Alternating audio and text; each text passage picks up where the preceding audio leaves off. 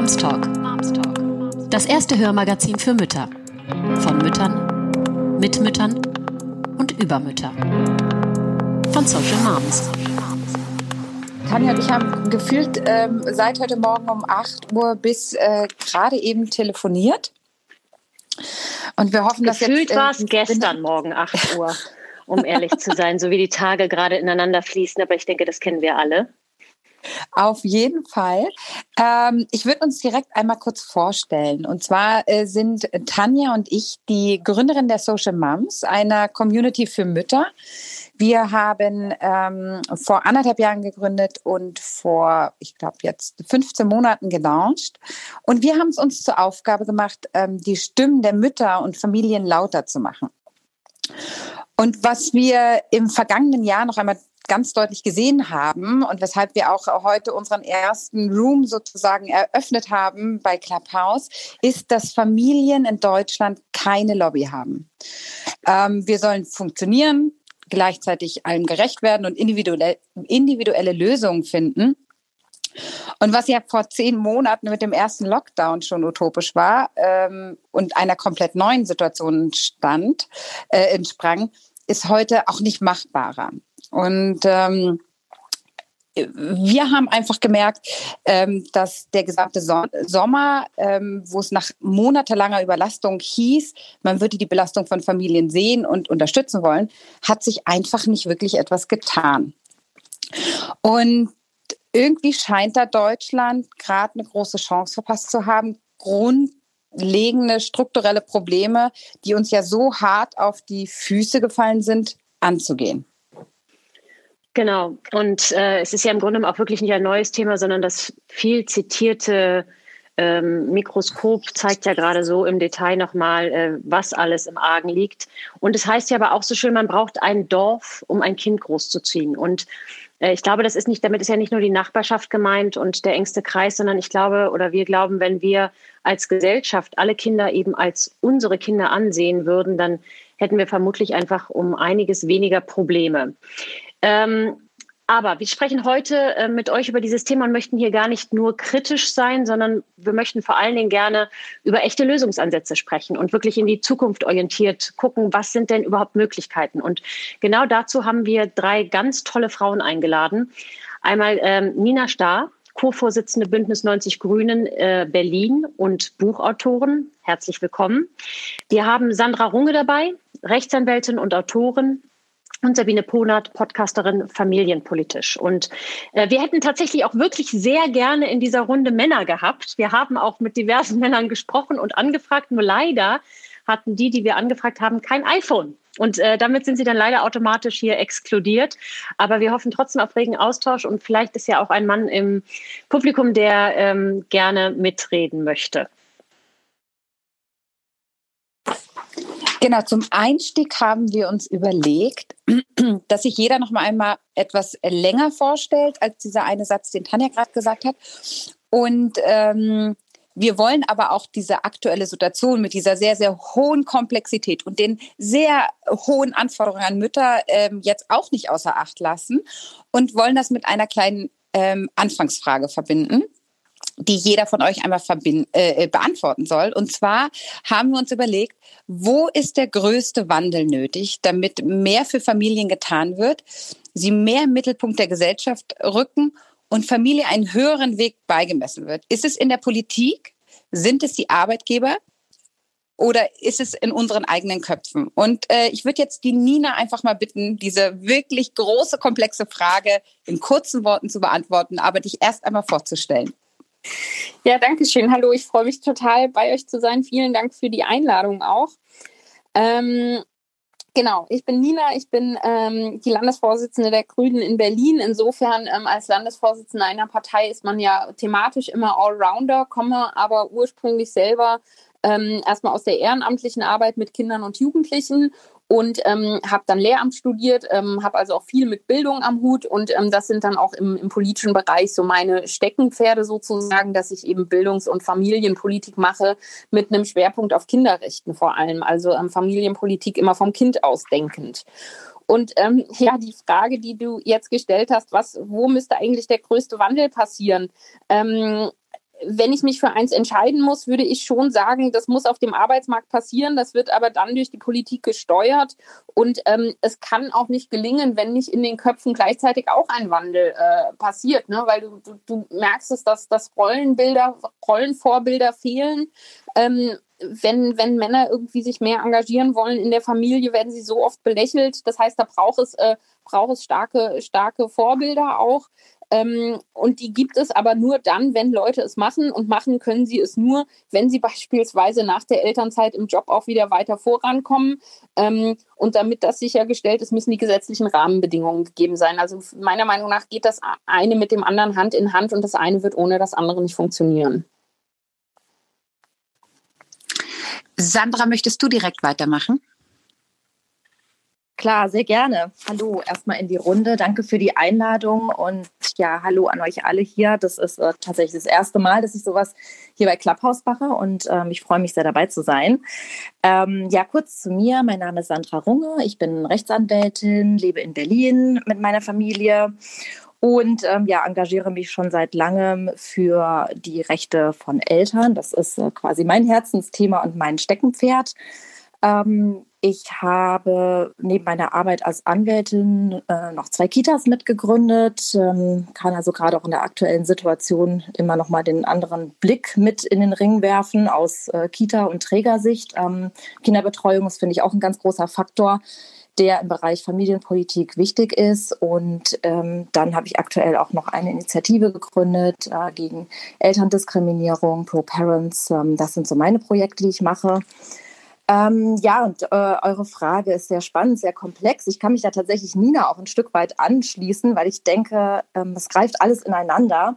Aber als Juristin sehe ich natürlich sehr, sehr viel auch aus der rechtlichen Perspektive. Mein Spezialbereich ist Arbeitsrecht und ähm, ich sehe tatsächlich die größte Antwort, Verantwortung aktuell bei der Politik. Wir sehen ja gerade auch sehr stark, wie Politik unser Leben täglich bestimmt und formt. Äh, Stichwort Corona. Und ähm, ich denke, wenn die Politik gute Gesetze macht, sind das Motoren, ähm, die auf sehr vieles eine Auswirkung haben. Und die aktuell größten Schwierigkeiten für Eltern sehe ich natürlich auf dem Arbeitsmarkt. Und da sind Gesetze als Motoren wichtig. Und die können wiederum vieles anstoßen, dass wir neue Vorbilder bekommen, sowohl bei Müttern als auch bei Vätern. Und das schafft dann natürlich auch einen Wandel in den Köpfen, weil der kommt natürlich nur dann, wenn wir eben auch die Väter haben, die zum Beispiel ein Jahr in Elternzeit gehen oder die Mütter, die nach drei Monaten wieder voll im Job einsteigen. Und das äh, brauchen wir, dass wir also diese alten, verkrusteten Denkbilder und Rollenbilder nicht mehr ähm, überall präsent haben. Vielen Dank, Sandra. Sabine, du noch bitte. Ja, hallo ähm, zusammen. Ich komme gerade quasi frisch vom Podcast aufzeichnen ähm, und genau bei uns geht es um Familienpolitik und ich glaube, ähm, äh, zu eurer Frage, ähm, wie kann Familie einem höher, ein höherer Wert bei, beigemessen werden? Das ist halt total vielfältig. Ähm, man muss vielleicht erstmal überlegen, was, was ist denn eigentlich Familie, um das irgendwie beantworten zu können. Und Familie ist, ist ja so vielfältig. Familie ist im Grunde für mich zumindest überall da, wo man füreinander ähm, Verantwortung übernimmt. Also das kann zum Beispiel ja auch sein, wenn man die, die äh, Eltern zu Hause pflegt, später mal. Das kann auch Familie sein. Oder ähm, ja, wenn ja zwei Frauen zusammenleben und ein Kind adoptieren oder whatever. Also Familie ist immer da, wo Verantwortung füreinander übernommen wird und entsprechend vielfältig sind halt auch die Bedürfnisse. Ähm, gleichzeitig glaube ich jetzt so ad hoc schon ähm, auch, dass am meisten gesteuert werden kann von politischer Ebene und auch kommuniziert werden kann, weil so viel aufzuarbeiten ist. Man muss sich das ja mal bloß im Time, Timeshift irgendwie überlegen. Noch irgendwie in der zweiten Hälfte des, des 19. Jahrhunderts haben irgendwie alle dieses, und jetzt nichts gegen alle, die eben Hausfrauen sein wollen, selbst. Das ist ja alles okay. Aber in der zweiten Hälfte des 19. Jahrhunderts war das einfach das Familienmodell. Da gab es nur die Versorgerehe. Und in was für einem historisch gesehen rasenden Tempo wir uns jetzt dahin entwickelt haben, dass wir jetzt ähm, diese Vereinbarkeitsmöglichkeiten, ähm, Problematiken haben oder wie auch immer. Das macht ja schon klar, ähm, dass es da einfach gesellschaftlich, politisch einiges aufzuholen gibt. Und mein spontaner kurzer erster ähm, Impulsvorschlag wäre, weg mit dem Ehegattensplitting zum Beispiel. Ja, vielen Dank, äh, Sabine. Das ähm, äh, ist interessant. Klar, es geht alles ineinander, aber irgendwo muss ja der Startschuss sozusagen losgehen. Und ähm, da ist die Politik mit Sicherheit sehr gefragt. Wir haben hier sehr viele Themen und Fragen, die wir mit in die Runde genommen haben, aber uns liegt es wirklich am Herzen, dass wir hier im Austausch mit dir sind. Also nochmal auch an alle, die jetzt zuhören. Wenn ihr Anregungen, Fragen ähm, oder auch Wortmeldungen habt, meldet euch gerne. Wir holen euch dann auf die Stage.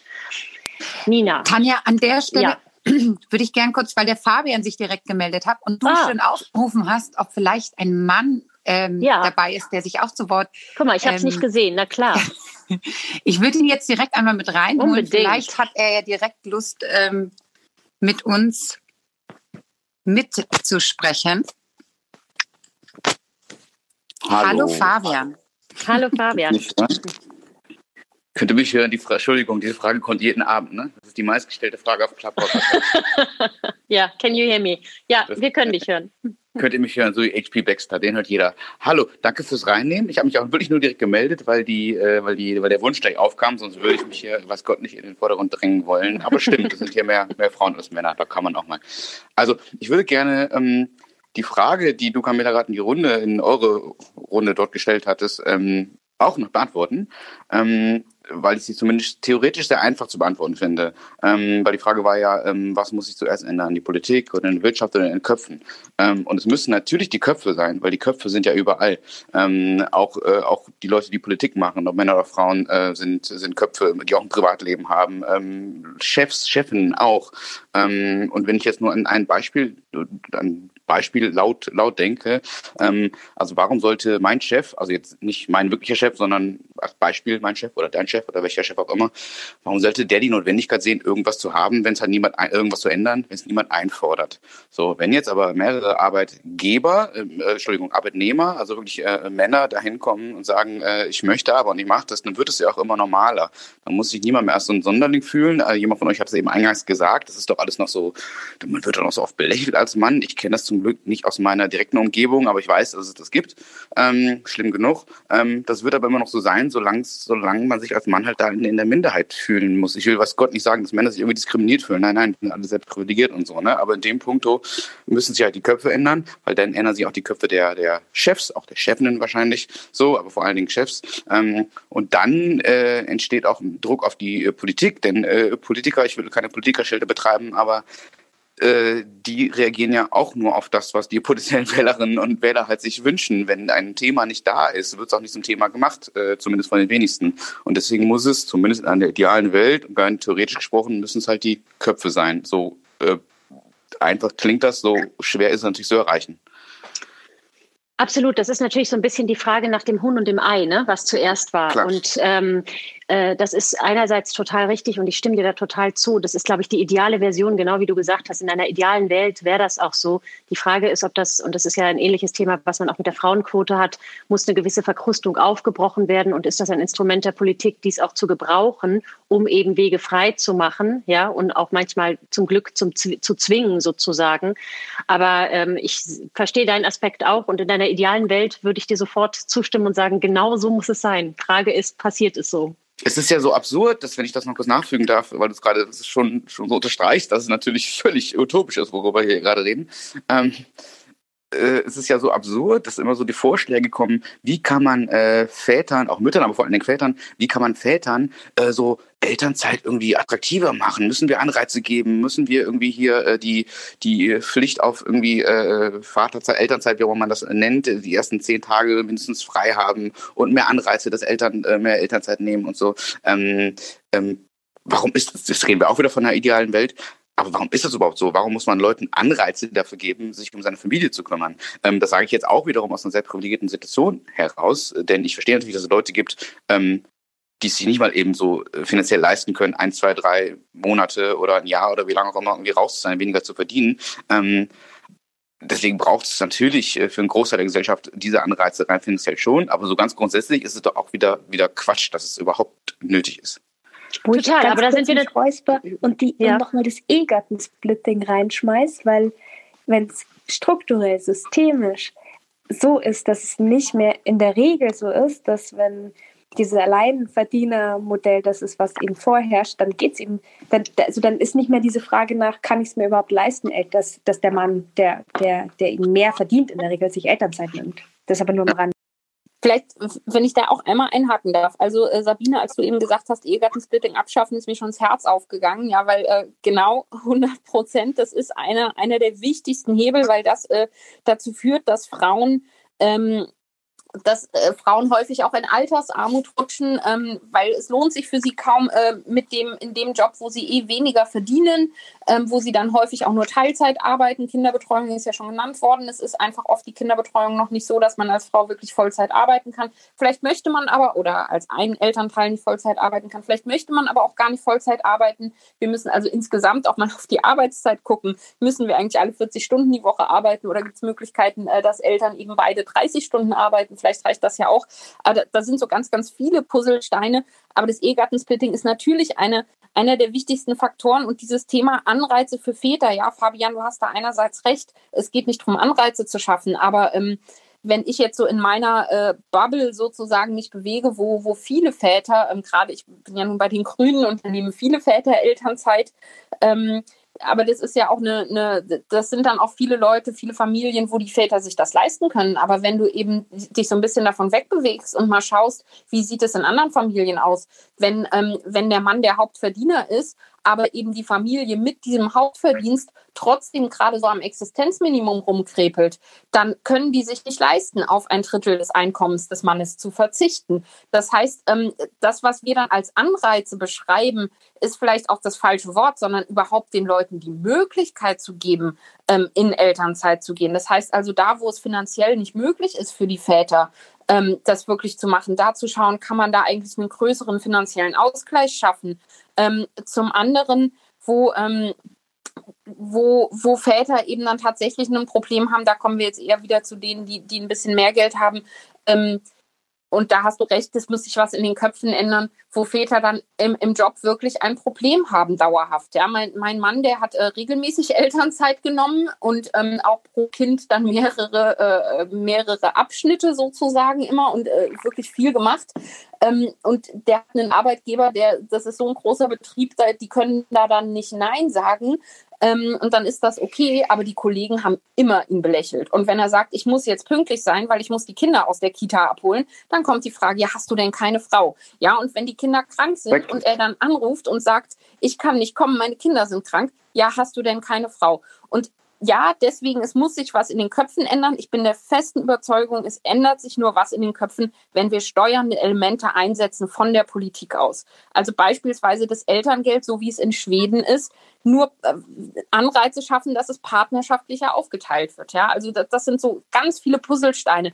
Entgeltgleichheitsgesetz. Es muss wirklich so sein, dass Frauen wirklich gleich viel verdienen. Und wenn Frauen in so, sogenannten typisch weiblichen Berufen sind, dann müssen wir die auch finanziell aufwerten, damit die eben auch so viel verdienen wie ihr Mann, damit äh, die Männer dann auch eher zu Hause bleiben können. Also es sind so, so ganz, ganz viele Bausteine, die zusammenkommen müssen. Genau, es müsste in der idealen Welt, äh, immer diese ideale Welt, aber naja, worüber reden wir hier? Ähm, äh, müsste es genauso sein, wie du sagst, ähm, dass äh, eine Mehrheit äh, der deutscher Eltern oder werdender Eltern gar nicht mehr äh, oder oder doch, dass sie doch vor der Frage stehen, okay, wer von uns bleibt denn jetzt länger zu Hause, weil vielleicht beide gleich viel verdienen. Und dafür muss all das sogar das eingeführt werden. Und danke auch nochmal für die Korrektur gerade mit dem, äh, mit dem Begriff. Ähm, äh, das äh, Anreiz, das falsche Wort ist, Möglichkeit äh, ist viel nachvollziehbarer für äh, breitere Teile der Gesellschaft, glaube ich. Sandra, ähm, es hat ja in Spanien, wenn ich da mal einhaken, da gibt es ja seit Anfang des Jahres tatsächlich ein neues Gesetz. Magst du dazu mal was sagen? Ja, klar, sehr gerne. Äh, das hätte ich jetzt auch äh, gleich mal aufgegriffen. Ähm, genau, also ich denke schon, dass wir, wie gesagt, also ich bin der Auffassung, wir brauchen einen Motor, gerade auch, das ist ja ein super gutes Beispiel, über Elternzeit und Väter zu sprechen ähm, und auch mal unsere Elternzeit neu denken. Aktuell ist es ja so, ähm, vielleicht ein ganz kleiner kurzer Ausflug in unsere Gesetze, wir können ja bis zu 36 Monate Elternzeit anmelden macht in der Realität eher selten jeder Elternteil, weil es natürlich schlichtweg äh, schwierig ist, das zu finanzieren. Also wer setzt schon drei Jahre aus und äh, es können ja theoretisch Mutter, sowohl Mutter als auch Vater, beide Elternteile könnten ja jeweils 36 Monate aussetzen. Das macht ja kaum jemand. Und ähm, dass die Ideen, die jetzt gerade in Spanien auf Basis der EU-Vereinbarkeitsrichtlinie umgesetzt werden, gehen ja dahin, dass die sagen, ähm, sowohl, also beide Elternteile können jeweils vier Monate in Elternzeit gehen, aber die können das nicht übertragen. Also es bedeutet vier Monate die Mutter und vier Monate der Vater. Und für diesen Zeitraum bekommen sie dann aber 100 Prozent Gehaltsersatz. So, und das ist natürlich mal so ein ganz anderes Modell und ein ganz anderer Ansatzpunkt, den ich wahnsinnig interessant finde, weil es führt einmal dazu, dass sich Elternzeit gleichberechtigt aufgeteilt wird. Ähm, das haben wir ja hier häufig nicht. Der Klassiker ist ja häufig Vater zwei Monate, Mutter zwölf Monate. Das ist natürlich auch gekoppelt oder hängt zusammen mit den Elterngeldzahlungen. Aber das ist ja leider, muss man doch immer noch sagen, häufig das klassische Modell, das gewählt wird. Hängt natürlich auch mit der Bezahlung zusammen. Das äh, kam ja eben auch schon. Und ähm, und dann ist es ja häufig so, man setzt teilweise doch relativ lange aus. So hätte man vielleicht den Effekt, dass die Eltern doch wieder früher zurückkehren in den Arbeitsmarkt. Das kann ich aus meiner beruflichen Perspektive als Anwältin sagen. Je länger die Eltern aussetzen, umso größer werden die Probleme beim Wiedereinstieg. Und man hätte nicht diese 67 Prozent, die wir hier alle bekommen, ähm, gedeckelt auf 1800 Euro Elterngeld. Ja, das ist für, häufig für viele super unattraktiv und super unsexy. Die, die wollen das einfach nicht machen, weil das ist, ähm, ist häufig einfach zu wenig. Und ich finde, darüber könnte man wirklich mal ernsthaft diskutieren, das auch bei uns zu machen. Ähm, und da ein komplett neues Modell von Elternzeit mal zu denken oder zu entwerfen. Ich glaube, das hätte sehr viele positive Effekte. Wir haben das ja tatsächlich ähm, zu sagen, dass man Elterngeld ähm, partnerschaftlicher aufteilen muss. Ähm, da ist auch unsere Bundestagsfraktion noch nicht so mutig, wie ich es gerne wäre, ehrlich gesagt, zu sagen, ähm, man kriegt, äh, man muss es partnerschaftlich aufteilen. Ne? Da, ähm, da hat, haben, glaube ich, auch wir Grünen dann manchmal zu viel Angst, äh, wieder als Zwangs- oder Verbotspartei zu gelten. Ähm, aber grundsätzlich bin ich da auch dabei, dass man eigentlich äh, sozusagen sagen müsste, du kriegst so und so viele Monate als ein Elternteil und der andere Elternteil eben dann genauso viel. Ähm, aber wo, wo ich wirklich einen Dissens habe, ist ehrlich gesagt bei dieser Frage, ähm, muss man das volle, volle Geld zahlen? Ähm, weil tatsächlich, ich habe es eben gesagt, da wo, wo das Geld zum Leben nicht reicht, weil, ähm, weil eben die Leute so wenig Einkommen haben, dass sie nicht auf ein Drittel des Einkommens verzichten können, ähm, da muss man das machen, glaube ich. Und man kann dann auch überlegen, bis wie weit hoch man das macht. Und es stimmt, 1800 Euro ähm, als Maximum ist halt für manche tatsächlich zu wenig, aber das ist schon auch wieder eine krass privilegierte äh, Diskussion. Und wir haben das beispielsweise so gemacht, für uns war 1800 Euro äh, auch weniger, als wir sonst hatten, logischerweise. Aber mein, mein Mann ist halt trotzdem lange Zeit in Elternzeit gegangen. Ähm, und wir haben uns halt vorher Geld zurückgelegt. Also die Familien, wo wirklich, ähm, wo wo das deutlich weniger ist als das, was sie sonst zur Verfügung haben. Die haben dann auf der anderen Seite so viel Geld, dass sie, ähm, dass sie durchaus auch vorher was zurücklegen können. Und da bin ich dann schon der Meinung, man muss bei dem Geld, was wir ausgeben, schon auch ein bisschen schauen, dass man vor allem die Familien fördert, die weniger Geld haben und bei denen, die viel Geld zur Verfügung haben, auch ein Stück weit auf die Eigenverantwortung setzen, dass sie das geregelt bekommen. So, also ich bin total dabei, mehr Geld da reinzugeben. Aber ich finde, wenn jemand 5000 Euro netto verdient, dann ähm, muss nicht der Staat zwangsläufig auch ein halbes Jahr lang der Person 5000 Euro netto zahlen. Darf ich auch noch einen Gedanken ähm, dazu reinschmeißen? Ähm, zu dem Punkt partnerschaftlich aufteilen. Ich bin mir nicht so sicher, ob man da nicht echt den zweiten Schritt vor dem ersten macht, weil ähm, das können sich vielleicht eben auch Leute aus unserer wohlsituierten Bubble dann äh, leisten, die dann eben irgendwie was zurücklegen können und so. Aber muss man nicht erstmal überhaupt das Konstrukt, wer arbeitet als ähm, Vollverdienerin und wer bleibt primär eher zu Hause oder macht Teilzeit, muss man nicht erstmal das angehen, bevor man sagt, so, Elternzeit gibt es nur noch, wenn wenn der, im, im Moment sind es halt vor allem die Männer, wenn, wenn der Mann genauso lange zu Hause bleibt wie die Frau. Das ist irgendwie so, hm, bin mir nicht sicher, ob, ob man, äh, ob das wirklich äh, die Familienpolitik wäre, die ich mir äh, wünschen würde. Aber da sieht man ja schon eben, wie vielfältig ähm, das dann wird, wenn man so in die Politik reingeht und ähm, ja, obwohl doch eigentlich jetzt sogar in unserer Runde wahrscheinlich dasselbe am Ende wollen, nämlich äh, Gleichberechtigung und bessere Vereinbarkeit. Ja klar, vielleicht ganz kurz äh, dazu noch. Also wir haben das ja auch schon ansatzweise vorhanden in unserem Modell. Es gibt ja den äh, Partnerschaftsbonus, der ja auch noch nicht so alt ist. Da ist jetzt so die grundsätzliche Idee, der Staat belohnt es, wenn beide Elternteile arbeiten und zwar gleichberechtigt. Ne? Also man muss ja 25 bis 30 Stunden in der Woche arbeiten ähm, und kann daneben auch nochmal on top Elterngeld dazu bekommen. Das sind tatsächlich eher lächerliche Summen, muss man sagen. Aber es ist ja, also diese Idee der partnerschaftlichen Aufteilung und da Anreize zu setzen, die ist ja eigentlich schon bei uns angelegt. Ob das natürlich jetzt ein krasser Wandel sein muss, wie das jetzt in Spanien gehandhabt wird, ist natürlich die andere Frage. Ne? Aber ich finde die Grundidee, die dahinter steckt, so gut. Weil sind wir doch mal ganz ehrlich, was passiert denn häufig in der Elternzeit? Ja, also äh, dann, wenn der Vater die zwei Monate dann Elternzeit nimmt, ja, dann fährt man in den Urlaub und dann wird da ja, entspannt gemacht und das ist auch nicht das wahre Leben, was häufig dann stattfindet, wenn man als Mutter monatelang zu Hause ist alleine. Ähm, und ich glaube, das ist, das ist nicht so, dass ich das niemandem gönne. Das ist ein Modell, was man natürlich machen kann. Aber ich finde, das ist irgendwie nicht richtig, weil Väter sollen dann natürlich auch wirklich das wahre Leben mitbekommen, wenn man in die Elternzeit geht. Und das ist ja leider, muss man schon ein bisschen sagen, so ausgenutzt worden. Und deshalb finde ich es schon richtig oder würde, ich würde mir schon wünschen, wenn es gesetzliche Anreize gibt, dass Väter einfach länger in Elternzeit gehen. Volle Zustimmung. Ja, ich glaube, dass, da sieht man, äh, wie schwierig äh, dieses Thema ist. Aber äh, Sandra, jetzt mal eine ähm, Frage. Wir sind ja nun gerade in einer prekären Situation mit Corona und die hält ja nun schon wirklich verdammt lange an. Und ähm, wir merken ja, wie äh, schwer es ist, äh, wenn man eben keine adäquate Betreuungsmöglichkeiten hat, überhaupt zu arbeiten. Jetzt steht ja im Infektionsschutzgesetz, gilt Homeoffice ja als adäquate Betreuungsmöglichkeit, richtig? Ähm, und wir merken aber ja als Eltern, beides zu stemmen ist äh, ein Ding der Unmöglichkeit. So, jetzt hat ja gerade die Regierung mit großem äh, Erfolg verkauft, die Kinder Kinderkrankentage um zehn weitere Tage zu erweitern.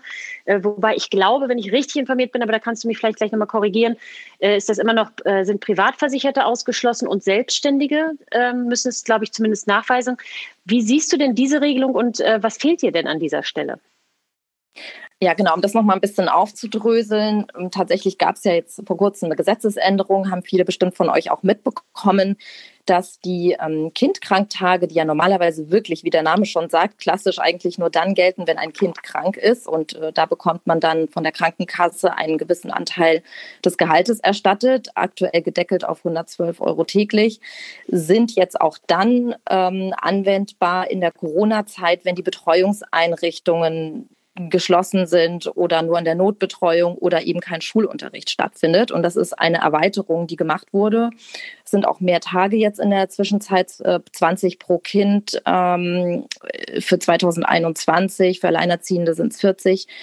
Ähm, und es ist eine neue Regelung, die, glaube ich, schon für einige Eltern, zumindest kann ich das so aus meiner Bubble entnehmen, zu einer gewissen Erleichterung geführt hat, weil man einfach argumentativ gegenüber dem Arbeitgeber es jetzt sehr viel einfacher hat und das ganze Prozedere für einen Arbeitgeber auch einfacher ist als die von dir angesprochene Entschädigung nach dem Infektionsschutzgesetz, mhm. die im Übrigen erst dann gilt, wenn diese Kindkranktage aufgebraucht sind. Das wird gerade auch so ein bisschen kritisiert. Aber für mich ist es tatsächlich auch keine Lösung, die wirklich für alle gut und gangbar ist, weil eben, wie du schon sagtest, das eben nur für gesetzlich versicherte Eltern und deren Kinder gilt. Das gilt nicht für Privatversicherte, das gilt nicht für Selbstständige. Ähm, es fallen einfach wieder Eltern aus dem Raster. Es ist nicht bis ganz zu Ende gedacht. Ich hätte mir natürlich sehr gewünscht, dass der Gesetzgeber sich da eine ganz andere Regelung überlegt hätte, die alle mit einbezieht. So fallen einfach wieder Eltern unten runter und ähm, ja, zerreißen sich einfach weiter, gerade zwischen Homeoffice, zwischen Homeschooling, zwischen ähm, Kinderbetreuung von Kitakindern. Und ähm, deswegen äh, mag es eine gewisse Erleichterung geben, aber ich bin offen gesagt nicht happy mit dieser Regelung. Was wäre denn für deiner Meinung nach eine gute, äh, ein guter Vorschlag? Naja, die Frage ist, ob das wirklich so richtig in, äh, verankert ist, indem man das tatsächlich beschränkt auf den Bereich gesetzlich Versicherte. Man hätte es doch vielleicht ins, im Infektionsschutzgesetz genauer regeln können. Dann hätte man alle erfasst, alle Eltern, die Nachteile hätten in, bei, im Job, wenn, wenn sie sich um die Kinder kümmern müssen.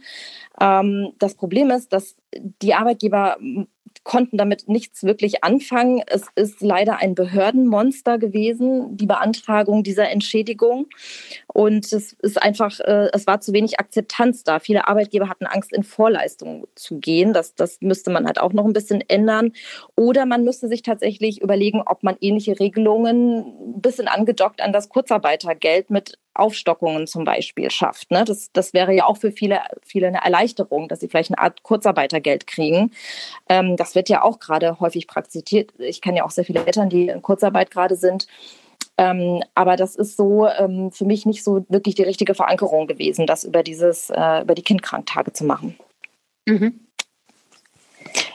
Äh, wenn ich einmal einhaken darf, wir haben ja auch vorgeschlagen, Corona-Elterngeld auszuzahlen zum Beispiel. Ne? Ähm, das hätte man auch äh, beispielsweise dann wieder so aufsetzen können, dass man mit Partnerschaftlichkeits- äh, oder mit einem Partnerschaftsbonus arbeitet. Ähm, nicht zwangsläufig, aber man hätte, hätte da äh, Wege finden können, dass, dass Eltern in der Lage sind, sich auch Hälfte, Hälfte aufzuteilen und so weiter. Ne? Ähm, und ich muss ganz ehrlich sagen, diese Kinderkranktage, ähm, die sind halt Ende Februar aufgebraucht was passiert denn eigentlich, wenn mein Kind dann ganz regulär im April, Mai, Juni mal krank wird? Gerade kleinere Kinder haben häufiger Infektionen.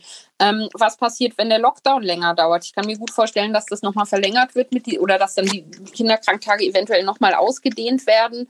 Ähm, aber eigentlich wäre es doch wirklich sinnvoll, eine viel grundsätzlichere Regelung zu finden, eben wie, äh, wie Sandra gesagt hat, äh, analog zum Kurzarbeitergeld oder eben ähm, ein Corona-Elterngeld. Das haben wir übrigens im, im April bereits gefordert und da, da, das macht mich wirklich fassungslos, wie wenig da über den Sommer passiert ist auf Bundesebene, dass, dass die Bedingungen nicht geschaffen wurden, jetzt im zweiten Lockdown irgendwie besser dazustehen als im ersten.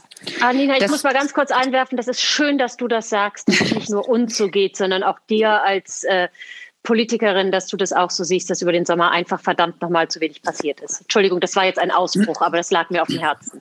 Das war ein ganz emotionaler Ausbruch, Tanja. Das haben wir hier, äh, das kam bei jedem an.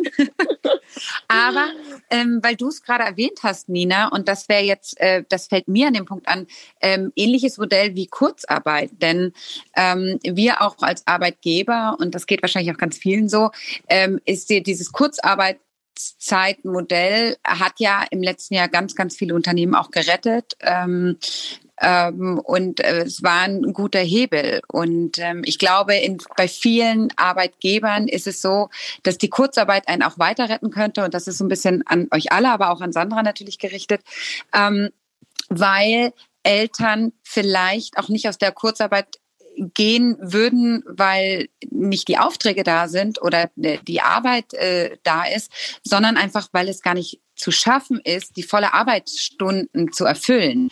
Wäre da nicht so ein Modell wie die Kurzarbeit oder die Kurzarbeit an sich, wenn sie angepasst werden würde, eine Möglichkeit oder eine Lösung, mit der man weitergehen könnte? Also rein theoretisch äh, schon. Man müsste natürlich die gesetzlichen Grundlagen schaffen, aber die Frage ist ja dann immer natürlich, wer zahlt das dann am Ende? Ne? So. Und ich glaube, das ist ja das, worum es eigentlich irgendwo geht, dass das Kinderkrankengeld äh, zahlen die Krankenkassen natürlich auch wiederum finanziert äh, von, von, von Gehältern von Arbeitnehmern. Das ist alles hochkomplex. Ähm, die, das Infekt, die Entschädigung nach dem Infektionsschutzgesetz zahlen die Gesundheitsämter. Ähm, wenn wir ein Corona-Elterngeld hätten, ja, das würden wahrscheinlich dann auch, würde auch der Staat zahlen. Also das, das müsste man sich natürlich ganz genau angucken. Das ist ja wiederum natürlich eine wirtschaftliche Frage. Wer trägt sozusagen die Ausfälle der Eltern. Das ist natürlich die Sache, wenn man, wenn plötzlich jetzt alle Eltern nochmal Elternzeit anmelden würden, eine Sonderelternzeit oder Sonder-Corona-Elterngeld bekommen, die würden ja dann tatsächlich doch auch irgendwie vielleicht zu lang wiederum fehlen das ist, ähm, also ich glaube, es ist so, so ganz schwierig zu überlegen, wer trägt die finanziellen Auswirkungen, wer trägt die Risiken, will die Politik Arbeitgeber in der Situation aktuell noch weiter schwächen, die, die krebsen ja auch gerade alle rum. Also das ist ähm, eine ganz, ganz, ganz schwierige Diskussion, bei der es, glaube ich, auch die Frage ist, wie werden, wie wird das verteilt? Und ähm, das, das glaube ich, das muss man, muss man sich ganz genau durchdenken. Aber da sind wir eigentlich auch wieder bei dem Punkt angelangt, äh, dass, die, dass eigentlich jeder jeder irgendwo einen gewissen Anteil tragen muss. Ne? Und ähm, das, ist, dass es einfach eine gesellschaftliche Frage ist, ähm, wie werden Familien gestützt, wie wichtig sind Familien, inwiefern sind Familien ein Wirtschaftsfaktor und ähm, welchen wirtschaftlichen Wert haben Familien. Das ist, glaube ich, auch wichtig, weil sonst kriegt man natürlich da auch schwer nur Lösungen hin, wenn man sich darüber ähm, also da muss man sich wirklich schlaue, gute Gedanken machen. Ich, ich würde gerne nochmal, äh, äh, weil, weil wir jetzt nur darüber geredet haben, was für Optionen es eigentlich gibt, um quasi ähm, volle Zeit für die Care-Arbeit aufbringen zu können. Und das ist gerade mit ganz kleinen Kindern total wichtig und ähm, geht auch nicht anders. Ne? Also aber äh, je älter die Kinder doch werden, desto eher lässt sich dann vielleicht doch ähm, ähm, eine Vereinbarkeit schaffen mit, mit abgespeckten Arbeitsstunden, klar, ähm, oder, oder dann mal irgendwie abends nachgearbeitet.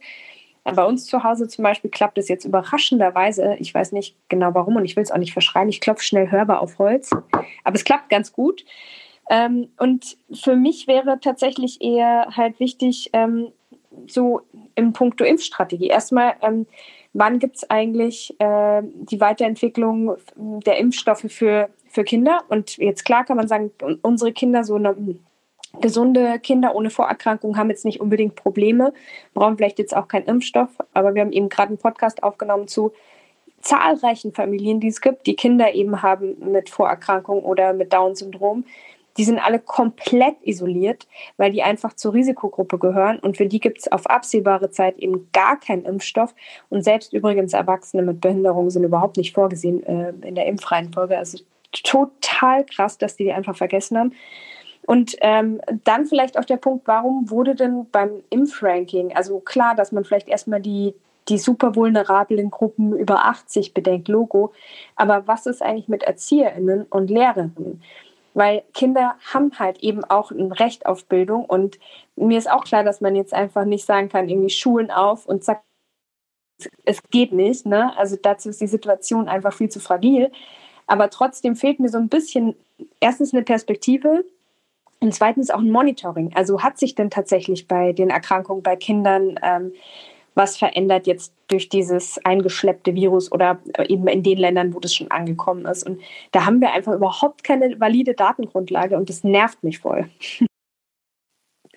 ich finde es auch total problematisch, dass bei der ganzen Frage von ähm, wer wird wann geimpft, Familien insofern wieder keine Rolle gespielt haben, als dass es war klar, dass Leute, die in, in, in der Pflege arbeiten, dass die irgendwie Vorrang haben.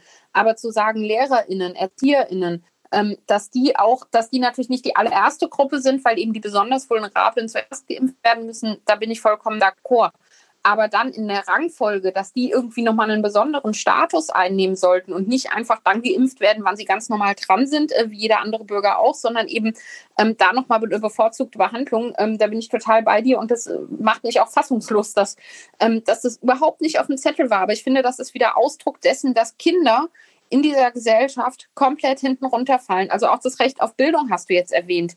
Ähm, das Recht auf Bildung passiert ja zum einen nicht nur in der Schule, ähm, das, äh, sondern eben auch in der Kita. Das wird überhaupt nicht gesehen. Also wie Kita-Kinder im Moment diskutiert werden, ist wirklich nur, können die Eltern arbeiten oder nicht. Und es geht, es wird überhaupt nicht diskutiert, was bedeutet es eigentlich für das Kind, den ganzen Tag ähm, getrennt zu sein von seinen Freunden, ähm, den ganzen Tag immer nur zu hören, jetzt kann ich gerade nicht ähm, ich kümmere mich später und abends kriegt das Kind dann auch irgendwie nur noch ein Hörspiel an, weil die Mutter oder der Vater keinen Nerv mehr haben, um nochmal ein Buch vorzulesen. Ähm, und ganz ehrlich, ich werfe das keinem Elternteil vor, wenn er sein Kind gerade öfter vor den Fernseher setzt, öfter vors Tablet, was auch immer. Aber natürlich macht das was mit den Kindern. Natürlich macht das was, wenn sie merken, ich spiele hier gerade keine wichtige Rolle. Und was wir da den Kindern gerade mitgeben, auch so als Gesellschaft, das Gefühl, ähm, ich bin nicht wichtig. Ich, will jetzt nicht überdramatisieren, aber das, das, hat schon auch, also aus demokratietheoretischer Sicht und so weiter, hat das Auswirkungen. Und ich mache mir da wirklich Sorgen, was das bedeutet, wenn wir diesen Kindern allen sagen, ihr spielt hier keine Rolle. Und wie gesagt, dieses Recht auf Bildung, ähm, das passiert in der Schule und das passiert in der Kita. Und da komme ich nochmal drauf zurück. Es ist über den Sommer einfach viel zu wenig dafür gemacht worden, dass, ähm, dass Kinder beschult oder auch über die Kita irgendwie Kontakt halten können. Ja, ähm, also unsere, unsere Kinder sind alle noch in der Kita, Gott sei Dank. Ich muss mich um dieses Homeschooling-Drama nicht kümmern, ja, aber ähm, was ich da mitkriege im Freundeskreis, wie wenig LehrerInnen zu Fortbildungen geschickt wurden, ja, wie wenig da im digitalen Raum passiert. Das sind Versäumnisse der letzten 10 bis 20 Jahre. Die kann man auch nicht einmal in den Sommerferien aufholen. Aber zumindest ein bisschen was hätte man machen müssen. Und da ist viel zu wenig passiert. Und auch diese ganzen Fragen von Luftfiltern und so weiter. Warum hat nicht jede Kita, jede Schule über den Sommer so Luftfilter bekommen? Ich verstehe das nicht. Und ähm, dann eben auch die, diese Frage, was du angesprochen hast, Sabine, von, von der ähm, Verfolgung der, der Infektionen dass es da überhaupt mal Studien gab, auch im Frühjahr schon, ne? wie infektiös sind Kinder, wie sehr leiden Kinder, Kinder eigentlich unter den Infektionen, wie sehr geben sie die Krankheiten weiter. Das hat überhaupt keine Rolle gespielt, auch in den Studien, bis das überhaupt mal aufgesetzt wurde, ja. Und die ersten Studien, die dann dazu stattgefunden haben, haben dann den Sommer über stattgefunden, was auch dann teilweise dann wieder gesagt wird, das ist nicht aussagekräftig, weil es ja Sommer und so. Ähm, also das, all das ist einfach ein Zeichen dafür, wie wenig Kinder in dieser Gesellschaft eine Rolle spielen. Und das ist das, was mich so wahnsinnig macht daran und wo man auch einfach nicht durchdringt. Und wenn ich dann das jetzt nochmal konstruktiv beenden sollte, sage ich einfach, wir müssen dafür sorgen, dass viel mehr Menschen in der Politik und auch an anderen Stellen in, in entscheidenden Positionen sind. Also in jedem Krisenstab, in jedem Vorstand müssen Leute sein, die selber Kinder haben, die wissen, was das bedeutet, damit diese Leute, damit die Kinder und die Familien mitgedacht werden. Nina, ich muss jetzt reingrätschen als allererste, weil ich bin am lautesten und am schnellsten und jetzt darf ich, weil du hast jetzt so viele Themen und Fässer aufgemacht auf einmal, die uns so am Herzen liegen und wo wir, ich glaube, fast alle sehr, sehr genickt haben und mit dabei waren, weil es stimmt so. Ich wollte nur an der Stelle nochmal Danke sagen, dass du auch die äh, Kita-Kinder gerade nochmal so explizit mit einbezogen hast, weil ähm, auch ich merke gerade, wir haben ja jetzt äh, diese Notbetreuung gehabt schreibt euch bitte auf, was ihr sagen wolltet. Ich muss jetzt kurz ausholen. Diese Notbetreuung gehabt.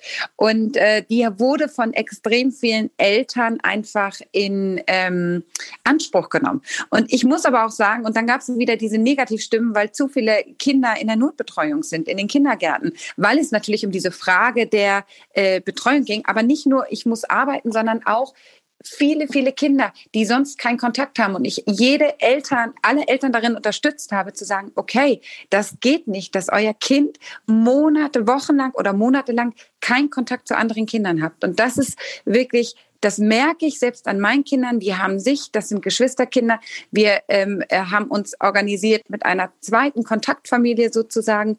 Und auch da fehlt aber meiner Tochter beispielsweise ganz viel an gleichaltrigen Kindern, zu denen sie aktuell keinen Kontakt hat. Und was das mit unseren Kindern macht, das finde ich ganz, ganz wichtig.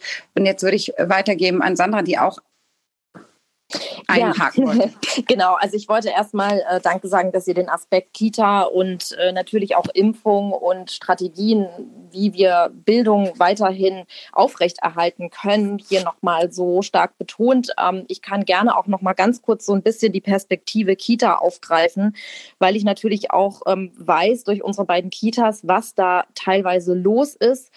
Ähm, zum einen muss man sich immer vor Augen halten, das Personal in Kitas, die Erzieher, die Erzieherinnen, die können sich nicht schützen, die können keine Abstände einhalten, die tragen keine Masken aus pädagogischen Gründen. Das ist ähm, ja natürlich äh, schwierig. Viele haben Angst. Es ist sehr, sehr schwer, die Teams gerade zu motivieren. Und hinzu kommt natürlich dann ähm, auch die teilweise, also ich spreche jetzt natürlich äh, aus Berlin, weil wir hier die, die nächsten Erfahrungen mit den Behörden machen, dass es ein Unding ist, wie der Senat hier mit den Kita-Trägern aktuell umgeht. Kurzes Beispiel, am Freitag haben alle Kita-Träger um 16.04 Uhr also Informationen erhalten über die Neuregelungen ab Montag und zwar wieder die Einführung einer 30-seitigen Systemrelevanzliste, die bitte bis Montag umgesetzt werden soll. Und da könnt ihr euch natürlich vorstellen, was dann so abgeht. Ja, also ich kann euch nur mal sagen, wir haben das ganze Wochenende durchgearbeitet im Team mit den Kita-Leitungen, mit den Elternvertretern, weil wir nämlich genau den Effekt auch hatten, dass sich viel zu viele Eltern über die Systemrelevanz angemeldet haben und wir da eine Lösung finden mussten, weil das ja derzeit gekappt ist bei 50 Prozent der Kinder. Und ähm, das war wirklich eine Katastrophe. Und ich ärgere mich da auch wirklich hier über die Senatsverwaltung, was da abgeht. Und äh, so kann man das einfach nicht machen. Man kann nicht so kommunizieren. Und es hat auch so absurde Sachen. Und auch da kommt wieder Kindeswohl und Bildung. Und wer schaut eigentlich auf die Kinder? Ähm, das hat, diese Regelung haben teilweise zur Folge, dass Eingewöhnungen, die drei Tage laufen, einfach mal abgebrochen werden müssen, weil die Eltern nicht systemrelevant sind. Und sowas kann einfach nicht möglich sein. Es besteht kein Spielraum, auch pädagogische Gründe mit einfließen zu lassen ähm, das, das wird überhaupt nicht gehört und nicht gesehen. Und das führt tatsächlich dazu, dass das bei vielen Kindern, das, das wird Folgen haben, ne? wenn die wirklich, wie auch von euch beschrieben, eben monatelang oder wochenlang nicht in den, in den Kitas sein können. Und ich finde, das ist wirklich ähm, ein absolutes Unding und da muss auch was geschehen. Und die Impf Möglichkeiten für Erzieher ist, glaube ich, das Mindeste, was wir gerade machen können. Ja, also da gibt es inzwischen, glaube ich, auch eine Petition, die gestartet wurde von Erziehern. Und also ich muss euch ganz ehrlich sagen, es ist wirklich hart, was da passiert gerade. Oh Gott, ja, da wird einem äh, tatsächlich ähm, übel. Ist, ähm, ich würde gerne nochmal, also die, ich glaube, man muss gucken, es sind einmal die Kita-Kinder und das ist natürlich ein äh, Thema für sich, weil man die natürlich noch ganz anders betreuen muss als jetzt Schulkinder und natürlich auch digital gar nicht so abholen kann wie jetzt Schulkinder. Nichtsdestotrotz würde ich gerne einmal auf die Digitalisierung zu sprechen kommen, Nina. Ähm, und auch meine Frage wird dann äh, gleich an dich folgen. Aber äh, Digitalisierung der Bildung heißt ja einfach auch Demokratisierung der Bildung. Ja, da haben alle einfach einen Zugang. Ich sehe das hier ähm, bei uns im Kreis. Ähm, es gibt einfach genug ähm, Kinder und Freunde meines Sohnes, die Migrationshintergrund haben, wo die Eltern gar nicht in der Lage sind, weil sie nicht in diesem Land äh, geboren sind und die Sprache zwar gut beherrschen, aber überhaupt nicht von den Rechenwegen und so weiter das Ganze nachverfolgen können. Diese Kinder fallen komplett hinten über. Das wäre natürlich mit einer Digitalisierung ähm, eine ganz andere Nummer. Und man fragt sich natürlich einfach, ähm, warum hat das nicht stattgefunden und warum schaffen es manche ähm, Städte oder äh, Länder, also Bremen hat es, glaube ich, geschafft, bis Weihnachten 100.000 Tablets äh, an, den, an die Schulen zu verteilen. Wa wa warum kommt Deutschland da einfach nicht zu Potte? Nina, kannst du äh, dazu was sagen? Ja, wenn ich das wüsste, ja. Also ich bin ja nun, ähm, ich, ich, muss mich ja insofern schuldig bekennen, als dass ich als äh, grüne Landesvorsitzende ja ein Stück weit Teil dieser Regierung in Berlin bin und äh, mich somit auch nicht komplett rausreden kann, was da passiert, ja. Und ich muss trotzdem auch sagen, das ist ähm, diese Senatsverwaltung für, für Bildung und Jugend, ich ähm, ja, ich weiß schon gar nicht mehr, wie ich das formulieren soll, ehrlich gesagt. Das, das, und wir haben vor allem, wir haben als Grüne bereits im März Aufschläge gemacht, wo wir gesagt haben, das und das und das muss passieren. Und es ist halt einfach nicht umgesetzt worden. Und das, das Problem ist, es ist seit Jahren nicht umgesetzt worden. Es ist mhm. nicht so, dass wir jetzt plötzlich diese Pandemie haben und jetzt plötzlich merken, ups, ups, wir müssten mal digitalisieren, sondern Länder, wo es funktioniert, wie jetzt ist gerade das Beispiel Estland wieder groß in den Medien gewesen, ähm, die haben halt jahrzehntelangen Vorsprung bei dem Thema. Und auch die skandinavischen Länder, also ähm, die haben dann teilweise einen ganz normalen Schultag, aber eben im Fernunterricht. Ja, da finden dann Videokonferenzen statt. Es gibt da auch große Skepsis, ob das sinnvoll ist, ein, ein Grundschulkind den ganzen Tag vor den Laptop zu setzen. Und dann sage ich immer, ja, aber Fernunterricht heißt ja nicht, dass das Kind ununterbrochen vorm Laptop sitzt. Natürlich sind da auch unterschiedliche Arbeitsphasen und Kinder, die eigenständiges Lernen gelernt haben, die können auch gut im Fernunterricht arbeiten. Und das ist halt auch der andere Punkt. Äh, unser gesamtes Bildungssystem ist so, so verkrustet und so auf die falschen Ziele ausgerichtet, in meinen Augen. Ja, also ich weiß, ich bin da vielleicht auch zu, zu extrem reformpädagogisch unterwegs. Ja, aber ähm, wenn man sich anschaut, so, so Schulen, die nach Montessori-Prinzip arbeiten, wie selbstständig Kinder dort lernen, und wie es an anderen Schulen ist, dann sieht man halt schon, dass die Kinder, die gelernt haben, selbstständig zu lernen, auch mit so einem Fernunterricht viel besser klarkommen. Und dann, äh, da ist die Digitalisierung das eine, aber da ist eben auch die Art und Weise, wie wir Kindern, wie wir Kinder beschulen, ist halt das andere. Und da wirklich drauf zu setzen, dass Kinder sehr früh schon in der Lage sind, selbstbestimmt Dinge zu tun, selbstbestimmt zu lernen. Und ähm, ihre eigen, ihren eigenen Weg zu gehen, also mehr Zutrauen in die Lernfähigkeit der Kinder zu haben. das müsste eigentlich in unserem Bildungssystem mal passieren, damit dann eben andere Dinge folgen können. Und ja, die Digitalisierung, wie gesagt, ist ja Jahrzehnten verschlafen worden und dann aber auf der anderen Seite habe ich auch gesagt, ist den Sommer über einfach viel zu wenig passiert. Wenn ich da entschieden hätte, dann wären alle Lehrerinnen und Lehrer, und wie gesagt, ich bin selber Lehrerin, ich weiß, wie dringend man auch in den Sommerferien mal eine Pause braucht. Aber ähm, andere Leute, Eltern haben momentan auch keine Pause und da hätte ich alle Lehrerinnen in, in Fortbildungen geschickt. Es gibt nach wie vor Lehrerinnen, ähm, die nicht in der Lage sind, ein Arbeitsblatt als PDF zu verschicken. Ja? Ähm, es gibt nach wie vor SchülerInnen, die, ähm, die ihre Arbeitsblätter in der Schule abholen müssen, weil die Lehrer keine E-Mail bedienen können. Das kann doch einfach nicht wahr sein. Und da hätte viel mehr passieren müssen. Und ähm, auf der anderen Seite wünsche ich mir aber auch, und da ist Berlin nun tatsächlich nicht alleine, sondern das ist ein deutschlandweites Problem, einfach ein bisschen mehr Pragmatismus. Also wir sind als grüne Datenschutzpartei aber was da passiert ist mit, äh, welche Tools man jetzt alle aus Datenschutzgründen nicht benutzen darf und so, das kann so nicht funktionieren. Und da muss man dann manchmal auch einfach sagen, so, das ist jetzt ein pragmatischer Weg. Und genauso bei der Ausgabe von, von Laptops und Tablets und so weiter. Da gibt es Gemeinden, auch, auch in Deutschland, wo auch deutsche Bürokratie herrscht, da gibt es Gemeinden, die haben im Null nichts es geschafft, den Kindern, die es gebraucht haben, Endgeräte zur Verfügung zu stellen mit einem mit einem äh, USB-Stick, über den sie dann äh, eben, also ich weiß nicht, wie diese, diese WLAN-Sticks da heißen, ja, ähm, wo sie eben dann auch Internetempfang haben, wenn die Eltern es zu Hause nicht gewährleisten können. Und dann wird mir immer gesagt, ja, Berlin ist aber kein Dorf irgendwo in, in Hessen. Das weiß ich auch.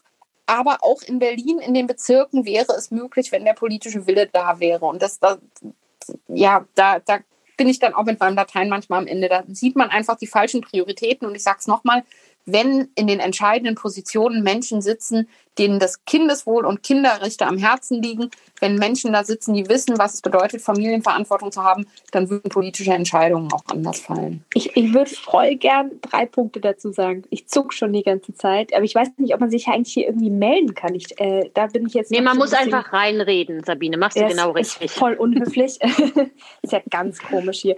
Naja, gut. Ähm, genau, also äh, nochmal zum, zum Punkt Digitalisierung, weil der Falk und ich äh, auch tatsächlich im Podcast uns da ein bisschen beschäftigt haben und ähm, auch auf meinem Blog äh, Mom and Still Me, äh, den ich auch noch habe, habe ich mal drüber geschrieben, so was ist hier eigentlich, äh, warum läuft der Hase nicht?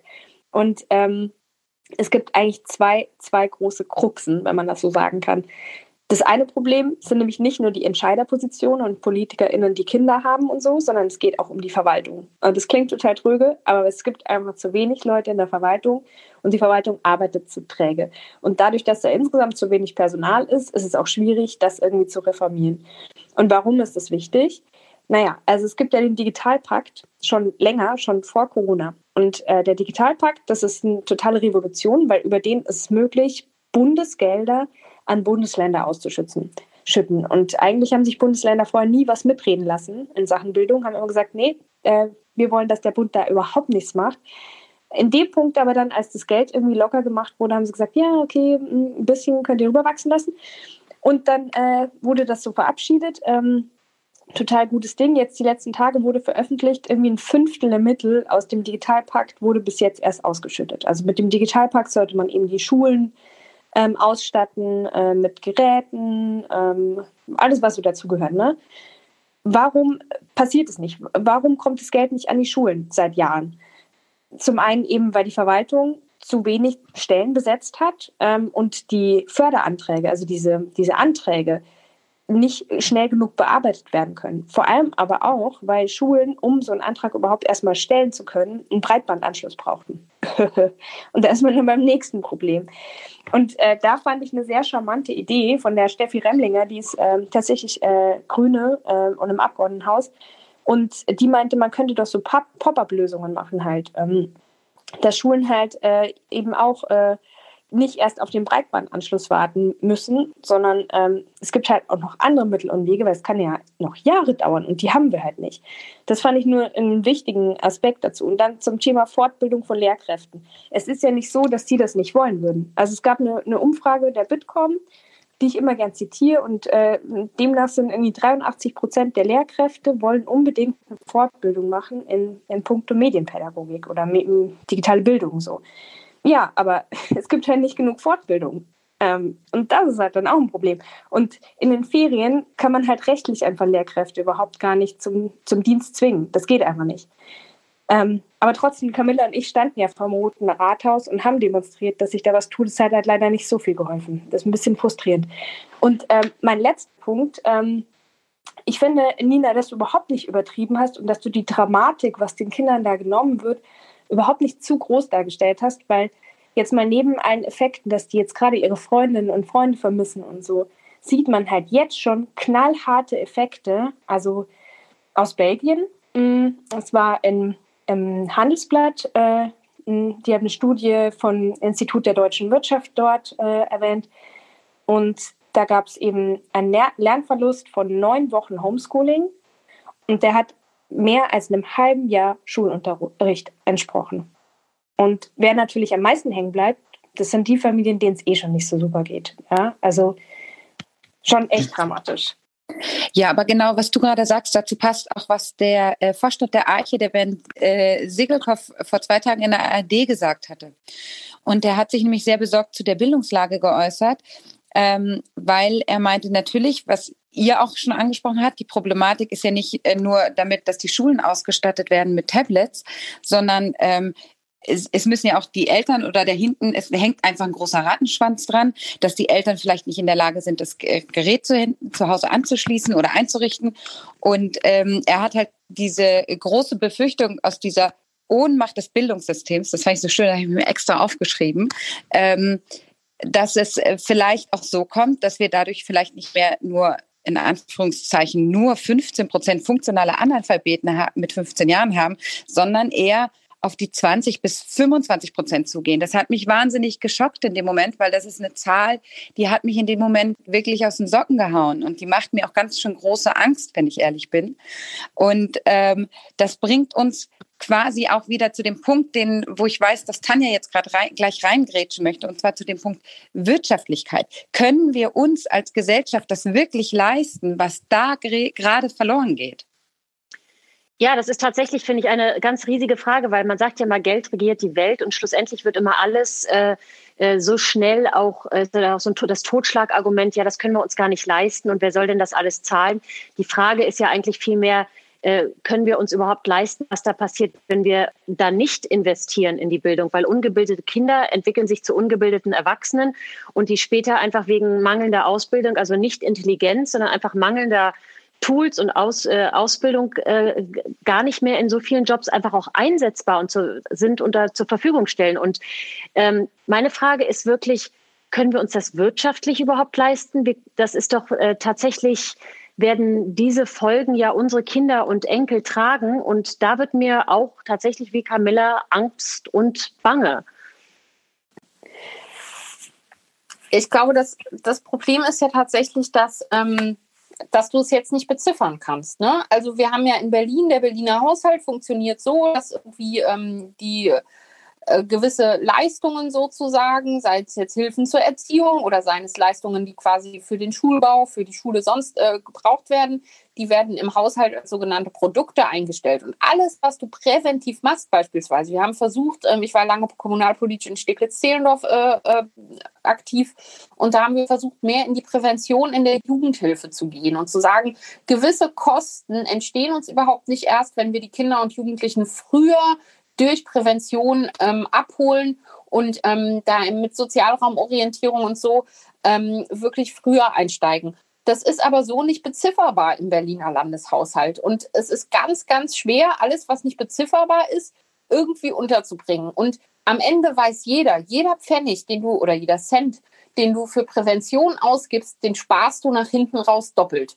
Aber in der, in der Haushaltsregelung ist das so halt nicht vorgesehen. Und das ist genau dasselbe Problem jetzt wieder, dass ähm, du ja quasi erstmal nicht beziffern kannst, was kostet uns das, wenn wir äh, Kinder jetzt schlecht ausbilden. Aber am Ende des Tages wird, und deswegen, ich bin der Meinung, wir können uns das auf keinen Fall leisten, wird uns das eine ganze Menge kosten. Und deswegen ähm, müssen wir uns jetzt wirklich anschauen, gerade die Kinder, die jetzt in der Schulanfangsphase sind, ähm, findet man da Wege zu sagen, die können freiwillig das Jahr wiederholen? Dann wird mir ganz oft gesagt, ja, dann verlieren die ja das ganze Jahr und so weiter.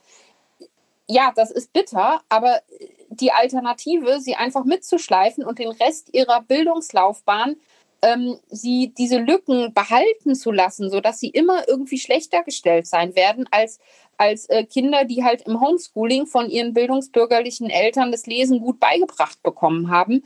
Ähm, da, wenn das die Alternative ist, dann bin ich der Meinung, dann müssen wir halt schauen, dass diese Kinder ähm, entweder äh, wirklich nochmal mehr Zeit bekommen in der Schule oder eben tatsächlich nochmal eine gezielte Förderung. Auf der anderen Seite, wenn man partout sagt, wir wollen ihnen diese Zeit nicht wegnehmen, dann muss man eben schauen, dass man mit einer gezielten Förderung einzelne Kinder nochmal unterstützt. Und ähm, das ist auch generell an der ganzen Diskussion um Schul Schulöffnungen, die wir ja gerade führen. Wann kann man wieder, wann kann man in den Wechselunterricht und so weiter.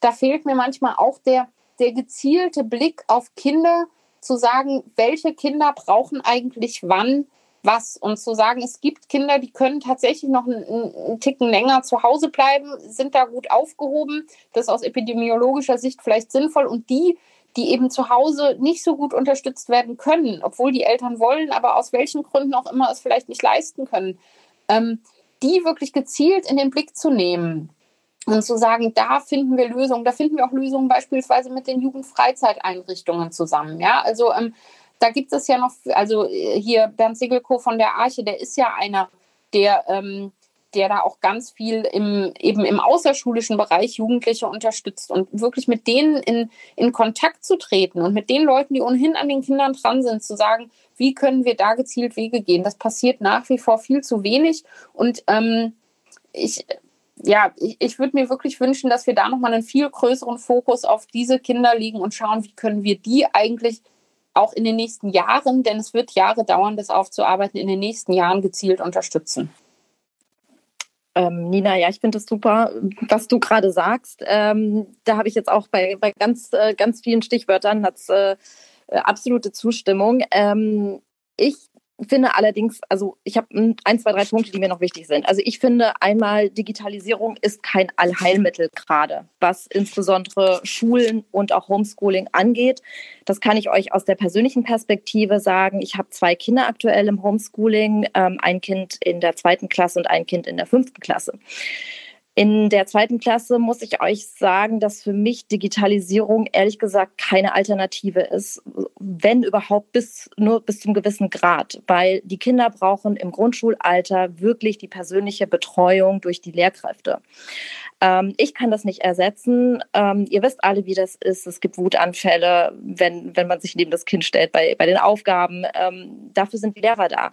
Und das muss im persönlichen Austausch erfolgen. Schreiben lernen, Buchstaben, formulieren, alles. Das, das funktioniert über Digitalisierung nicht das kann man einfach nicht ersetzen. Klar, man kann ein bisschen Kontakt bleiben mit den Lehrern, mit den Mitschülern, aber ich stehe da jetzt wirklich nach längerer Erfahrung Homeschooling auf dem Standpunkt, dass es für mich wirklich keine Alternative ist und ich auch eine Gefahr darin sehe, dass mit, äh, zu, also mit, mit ständig nur auf, über Digitalisierung zu reden, dass, dass das wirklich äh, im Grunde genommen kein Allheilmittel ist. Und bei meinem Großen ist es so, ähm, da funktioniert das schon eher. Allerdings ähm, ist da dann tatsächlich auch wieder das Problem, dass Digitalisierung nicht funktioniert. Der arbeitet hier mit dem Lernraum Berlin, das wirklich auch erst seit ein oder zwei Wochen überhaupt eine Video- bzw. Videochat-Funktion hat. Also was auch eine Katastrophe ist. Der Lernraum funktioniert nicht. Ähm, es, ist, äh, es stürzt häufig ab, das System. Es schafft Frustration. Also der erste Kontakt mit der Digitalisierung der Kinder ist derzeit auch Frustration. Also kann ich jetzt aus meinem persönlichen Bereich ähm, dazu beitragen. Aber ähm, ich finde tatsächlich auch die Überlegung gut zu sagen, dann gehen halt alle Kinder ein Jahr länger in die Schule. Ja, es gibt in Berlin teilweise, oder ich glaube, es ist hauptsächlich so, dass die Kinder nur zwölf Jahre in die Schule gehen. Dann gehen diese Kinder jetzt eben alle 13 Jahre in die Schule. Hätte ich überhaupt kein Problem damit. Damit könnten wir alle auffangen. Und ähm, es würde, glaube ich, dann kein Kind irgendwie auf der Strecke bleiben. Das wäre voll, voll gut. Ich, ich höre nur gerade das Schulamt le leise, leise ächzen. Wo nehmen wir die Schulplätze her? Aber ich finde äh, den Vorschlag gerade, den Sandra gemacht hat, total gut. Äh, das ist mir, dieser Gedanke ist mir halt auch schon gekommen. Wie sollen wir das, was jetzt schon verloren gegangen ist, irgendwie wieder auffüllen? Oder wie sollte man das in diesen bestehenden Lehrplan irgendwie wieder reindrücken? Das kann man einfach nicht machen. Und ich muss halt auch Sandra da recht geben. Ich habe ja auch eine Zweitklässlerin zu Hause. Und ähm, da ist Digitalisierung auf keinen Fall eine Lösung. Das sind natürlich diese kleinen, ähm, sagen wir mal, erste bis dritte oder vielleicht sogar vierte Klasse. Ähm, die brauchen da eine direkte Betreuung, ähm, eine Auflösung. Ich habe ja auch immer wieder die Diskussion, weil ich dann die Lehrerin fragen muss und fragen muss, wie bringen Sie das meinem Kind bei, damit ich ihr nicht was anderes beibringe, weil ich merke jetzt schon in der zweiten Klasse, dass ich Sachen ganz anders gelernt habe. Ähm, aber ich wollte ganz kurz noch mal auffordern ähm, bei den äh, äh, vielen Leuten, die zuhören, dass sie sich jederzeit, ihr könnt euch jederzeit melden, ihr könnt jederzeit Teil des Gesprächs werden, wenn ihr auch euren Senf dazu geben wollt, wenn ihr Lösungsvorschläge oder Problematiken habt, die ihr gerade mit uns ansprechen wollt. Also meldet euch einfach. Ähm, wir freuen uns natürlich auch auf weiteren Input. Tanja, du. Genau, ich habe gerade aufs falsche Mikro gedrückt, da sieht man, ich bin noch nicht so versiert hier. Äh, ich habe eine Frage an dich, Nina, weil du in der Politik ähm, jetzt ja einfach auch unterwegs bist und da arbeitest. Ich merke, wir sind ja alle ähm, mehr oder weniger, vielleicht ganz im kleinen Detail nicht einer Meinung, aber grundsätzlich einer Meinung. Und trotzdem hat man immer so das Gefühl von, verdammte Hacke, was kann ich denn jetzt tun? Also ich unterschreibe schon jede Petition. Ich habe auch mit Sabine und Camilla vom Roten Rathaus gestanden. Ähm, jetzt sind Demonstrationen gerade nicht so wahnsinnig angesagt und trotzdem fragt man sich ja immer, was kann ich tun? Weil jeder hat ja auch die Verantwortung als äh, Bürger oder als Eltern oder sonst was irgendetwas zu tun und da merke ich immer, ich komme da dann irgendwann auch so an meine Grenzen. Hast du da einen Tipp? Ja, fiese Frage, ehrlich gesagt. Hättest du mir diese Frage vor Corona gestellt, ne, dann hätte ich jetzt einfach irgendwie mal ein flammendes Plädoyer für, für meine tolle Partei gehalten und gesagt, wie, wie super wir doch alles machen und ähm, so. Und ähm, ich bin auch nach wie vor der Überzeugung, dass, ähm, dass wir Grüne, was Familienpolitik angeht und auch diese ganzen Fragen von Vereinbarkeit, ähm, schon nochmal anders denken als viele andere. Also wir sehen das auf Bundesebene mit Annalena Baerbock, die zwei kleine Kinder hat und Bundesvorsitzende ist. Ne? Ich habe drei kleine Kinder, bin Landesvorsitzende.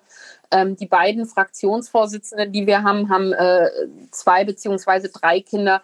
Also ich glaube, wir, wir leben das schon ein Stück weit. Ähm, und strampeln uns auf der anderen Seite aber halt trotzdem auch ab, weil wir sehen die Probleme, äh, die die Familien gerade haben. Wir erleben das alles am eigenen Leib und, ähm, und wissen, wissen darum, wie schwierig es ist. Wir haben, wie gesagt, bereits im März, April die ersten Vorschläge gemacht, was eigentlich passieren müsste, um, um Dinge anders aufzustellen, um, um die Sachen auf andere Beine zu stellen oder wirklich auf, auf, auf ein festes Fundament, damit eben den Sommer über was passiert. Und sind halt gegen Wände gelaufen. Ja, also das ist, wie gesagt, in der Bundesregierung, wenn dann nur Leute sitzen, die nicht wissen, was es bedeutet, Familienverantwortung zu tragen. Und da ist mir dann auch egal, ob das Männer oder Frauen sind. Ja, also ja, ich bin eine große Verteidigerin der Frauenquote. Ich glaube, das ist ein essentielles Instrument. Aber meinetwegen können da auch Väter sitzen, die, die irgendwie wissen, dass es schwierig ist, ähm, während man in Vertragsverhandlungen im, im, im Homeoffice ist, womöglich gleichzeitig das Kind zu wickeln. Ja, also das funktioniert einfach nicht. Ähm, insofern glaube ich, das ist schon wichtig und natürlich macht es da einen Unterschied, welche Partei man wählt.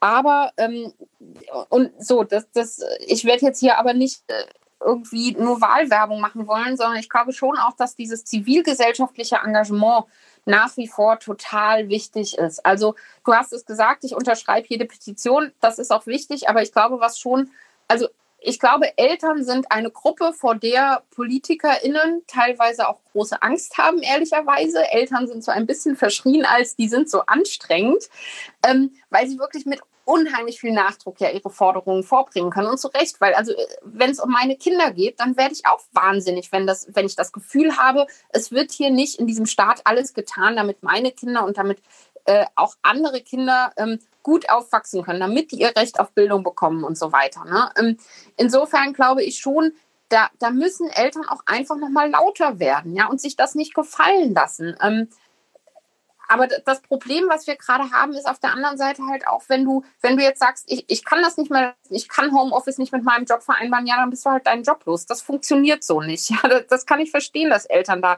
im Moment nicht laut werden. Also umso wichtiger, glaube ich tatsächlich, ähm, auch bei den nächsten Wahlen und so weiter schon die, die Parteien zu unterstützen. Und ich, ich glaube tatsächlich, wie gesagt, die Grünen sind da wichtig, aber es gibt mit Sicherheit auch andere äh, Parteien, wo nicht nur alte weiße Männer sitzen, sage ich jetzt mal vorsichtig, die, ähm, die wissen, worum es geht. Und einzeln, schaut euch die einzelnen Leute an und unterstützt einfach die Leute, wo ihr das Gefühl habt, ähm, dass sie, dass sie das auf dem Schirm haben. Ne? Weil, um nochmal, da kann man vielleicht auch nochmal zu der Ausgangsfrage zurückzukommen, wo muss sich eigentlich was ändern? In den Köpfen oder auf dem Arbeitsmarkt oder in der Politik? Ähm, wenn, wenn wir das alles zusammen denken und die Leute, die, die Gesellschaft den Druck aufbaut, wir wollen das. Wir wollen, dass Väter sich gleichberechtigt an Familienarbeit be beteiligen. Wir wollen, dass Familien einen anderen Stellenwert bekommen. Wenn da ein, ein großer Druck aufgebaut wird, dann kann das natürlich auch von Politik umgesetzt werden. Das ist, äh, das ist eine relativ träge Geschichte. Ähm, so, und wem es dann nicht reicht, Petitionen zu unterschreiben, letzter Satz, dann tretet halt in eine Partei ein. Ich weiß, auch das ist total träge und das ist total nervig, weil das sind die, die Parteimühlen malen mindestens so langsam wie die Verwaltungsmühlen. Aber wenn man sich nicht selber aufrafft und, und mitmischt, dann wird sich halt auch nie was ändern. Und dann tretet meinetwegen auch in eine andere Partei ein, solange es eine demokratische Partei ist. Das, äh, das, da würde ich nur kurz mal applaudieren. Ähm, übrigens, äh, der Transparenz und Fairness halber, ich bin ja auch schon seit 2006 äh, grünes Mitglied aus Gründen. Ich würde aber ähm, davon abgesehen, das gar nicht so pessimistisch sehen, ähm, Tanja und Camilla. Ich glaube nämlich, dass Eltern eigentlich schon eine Lobby haben. Und ich finde, das hat man eigentlich jetzt in der Krise ganz gut gesehen, ehrlich gesagt. Wenn wir wollen und wenn wir eine bestimmte Strahlkraft erreichen, können wir durch und durchaus auch ein riesiges Echo erreichen. Und es hat, äh, hat eben so eine Bewegung wie Corona-Eltern ja voll gezeigt, find, finde ich. Also mit, mit quasi keinem Budget haben wir ein riesen Medienecho dann erreicht gehabt und waren, waren überall und auf einmal egal jetzt, ob wir in der Praxis dann zufrieden sind am Ende mit dem, was rauskommt, aber so, so geht es jeder Lobbygruppe, will ich mal sagen. Aber wir haben, was haben wir gehabt? Wir haben erreicht, dass in jedem Satz, immer wenn es irgendein Statement gibt, heißt es, Schulen und Kitas haben, haben Vorrang, wenn wieder geöffnet wird. Und das war ja noch am Anfang der Pandemie vollkommen undenkbar. Es ist nicht perfekt und wir sind noch nicht am Ende, aber so eine Initiative wie jetzt eben auch die von Sandra mit Pro Parents hat ja zum Beispiel auch nochmal ähm, echt viel Kraft. Also ich glaube, es gibt die Parteiarbeit und ich halte es für extrem wichtig, sich zu engagieren, wenn man wirklich in der Sache was ändern will. Es gibt aber auch wirklich eben das zivilgesellschaftliche Engagement und es gibt eben auch vielleicht ähm, diese Möglichkeit, sich bei jeder Gelegenheit, die man eben hat, zu äußern für den Zweck, den man mh, für wichtig hält. Und ich, ich unterschreibe das total, Nina. Eltern werden von den PolitikerInnen gefürchtet, weil die können wählen. Wer wirklich keine Lobby hat, das sind Kinder oder eben spezielle äh, Gruppen nochmal, die nochmal viel weniger ähm, ähm, Masse haben, so wie eben Menschen mit Behinderung. So. Die müssen viel härter noch kämpfen. Vielleicht können wir auch mal nach rechts und links schauen und die quasi auch in unserem Struggle irgendwie mitnehmen und äh, mitziehen. Ja, absolut. Ich sehe das auch so. Ich merke das. Ich merke das ähm, in meiner Bubble mit den vielen Eltern, mit denen ich spreche. Und ich glaube, wenn Eltern nicht so eingespannt wären, ähm, und nicht so erschöpft, dann wäre auch, glaube ich, noch sehr, sehr, sehr viel mehr passiert. Und ich denke, auch die Corona-Krise sehe ich da aktuell absolut als Chance. Eltern werden gerade lauter, Eltern haben das Bedürfnis, mehr mitzureden. Und ähm, ich habe auch den Eindruck, dass sie sich mehr engagieren. Und ähm, ob das jetzt eine Arbeit in einer Partei ist ähm, oder ob es dann vielleicht Kampagnen sind, so etwas, was ich gerade mache, eine Kampagne, die sich gegen die Diskriminierung von Eltern in der Arbeitswelt richtet. Ähm, das ist auch natürlich für mich wirklich ein Ventil aus meiner langjährigen Erfahrung, dass ich einfach auch gemerkt habe, ich muss irgendwie mehr tun. Ich brauche dafür Eltern, die auch mutig sind, die sich auch zeigen, die beispielsweise Diskriminierungserfahrungen im Job öffentlich machen. Das passiert auch noch viel zu selten. Und in meiner Arbeit als Anwältin merke ich es natürlich auch. Also ich berate jetzt schon seit über zehn Jahren hauptsächlich Eltern beim Wiedereinstieg in den Job, natürlich insbesondere Mütter, weil die ähm, ja immer noch die größten Probleme haben, wieder anzudocken nach der Elternzeit.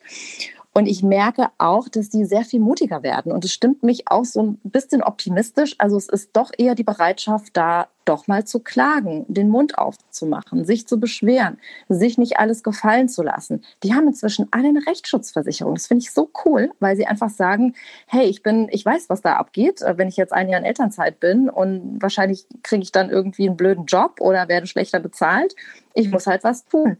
Und ähm, das stimmt mich tatsächlich auch optimistisch. Und ich hoffe sehr, dass wir da ähm, sehr viel mehr Vorbilder haben, dass die Eltern sich viel, viel klarer zeigen, auch wenn ihnen etwas nicht passt. Und ich denke, davon werden wir in der Zukunft noch sehr viel mehr mitbekommen.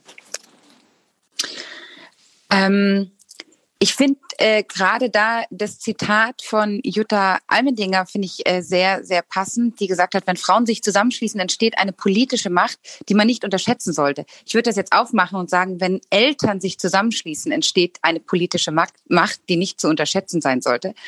Ähm, und ich würde auch noch mal gerade auf dieses Stichwort Erschöpfung ähm, sozusagen eine Überleitung äh, machen, denn äh, wir haben hier, warte, jetzt, jetzt kommt eine Meldung, die ich doch noch reinholen wollte. Jetzt wollte ich mich schon verabschieden, weil ich dachte, wir Eltern sind alle so erschöpft und ähm, wir wollten eine, eine knackige Stunde mit euch sprechen und haben schon äh, weitergemacht. Aber wenn ihr noch bereit seid, würde ich gerne die Jule noch dazu holen. Die Jule müsste jetzt gleich drin sein. Da ist sie. Sein. Ja, hört ihr mich gerade? Ja. Ja. Sehr gut. Das ist mein erstes Mal, kann man das so sagen, dass ich zu Wort komme. Ja, kannst du so sagen. Hand, sind einige von uns genauso heute Abend sehr wie du. Sehr gut. ähm, also ich wollte mich ähm, sehr gerne erstmal an der Stelle total bedanken bei euch für diese Runde. Ähm, ich bin selber Mama von zwei Jungs. Der eine ist anderthalb und der andere jetzt sechs Jahre alt. Und ähm, was ich erlebe, ist wirklich so, ähm, ja, wie bei euch, totale Erschöpfung. Letzte Woche völliges, ja, fast kurz am Burnout. Und ich muss sagen, so durch diese Runde, durch eure Eindrücke, durch, ja, einfach so, wie es euch damit geht, ähm, habt ihr so ein bisschen Zuversicht bei mir auch wieder irgendwie geschaffen. Und ich finde einfach, ähm, solche Runden müssten hier viel, viel öfter auch ähm, ja, entstehen, weil ich einfach finde, eben dadurch sind wir einfach viele und ähm, dadurch holen wir uns auch ab und stärken uns eben auch abends 21 Uhr, das ist jetzt schon 22 Uhr, ähm, am nächsten Tag wieder aufzustehen und zu sagen, ähm, machen wir weiter. Ich mache jetzt weiter, ich bin wieder motiviert, ich habe Kraft und ich bespaß die beiden wieder als Lehrerin, Mama, Hausfrau und so weiter und so weiter. Und ich finde es ganz, ganz wichtig, dass ähm, wir gerade ja zusammenhalten und uns wirklich auch melden und ähm, ja, aufstehen und uns eben nicht mehr ähm, den Mund verbieten lassen. Ja, vielen Dank, Jule, dass du das gesagt hast, weil das ist sozusagen auch tatsächlich äh, einer der Gründe, warum Camilla und ich ja auch die Social Moms gegründet haben, weil wir nämlich auch merken, was für eine Kraft da drin liegt, wenn man sich verbindet und verbündet und äh, nicht das Gefühl hat, man rudert alleine im Boot auf dem weiten Ozean, sondern da sind ganz viele, die da mitrudern. Und äh, wahrscheinlich ist das auch tatsächlich die einzige Möglichkeit und äh, äh so wie auch Sabine gesagt hat, wir sind laut, wenn wir uns zusammentun, dann sind es viele Räder und äh, die Kraft ist nicht zu unterschätzen. Dann nochmal ganz herzlichen Dank dafür. Ich glaube, das ähm, ermutigt uns hier auch sehr, so weiterzumachen. Ähm, tatsächlich, glaube ich, äh, sind wir jetzt so langsam am Ende. Wenn jetzt noch Wortmeldungen kommen oder jemand noch gerne was sagen möchte, dann ist jetzt der Moment. Ansonsten glaube ich, äh, Camillas Stimme kracht langsam weg und sie schläft auch schon langsam ein. Mir geht es nicht anders. Und ich glaube, äh, wenn wir auf den Tag morgen gucken, da geht es ja auch schon wieder schön früh los mit dem Homeschooling.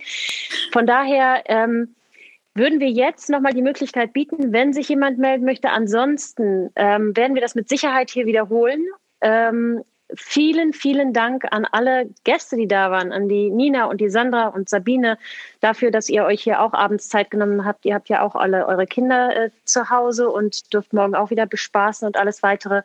Tausend Dank für alle Einblicke und ähm, machen wir weiter. machen wir weiter. Wir holen uns jetzt über Nacht und sind dann morgen wieder fitter und äh, werden sehen, wie wir das schaffen. Ich glaube, ich habe morgen wirklich gar keine Stimme mehr und äh, werde jetzt so eine heiße Milch mit Honig trinken müssen. Vielen Dank an euch, Nina, Sandra, Sabine. Ähm, es war großartig, euch zu lauschen. Es war ganz toll und spannend, euch zuzuhören. Mm, ich finde, ihr habt wieder einmal ganz toll ähm, Themen angesprochen, die einfach auch ungemütlich sind und auch ausgesprochen. Und ähm, ja, gemeinsam werden wir das schon schaffen. Dankeschön. Danke, danke euch, das hat sehr viel Spaß gemacht. Tschüss, Dankeschön. Danke, gute Nacht. Gute Nacht. Ciao.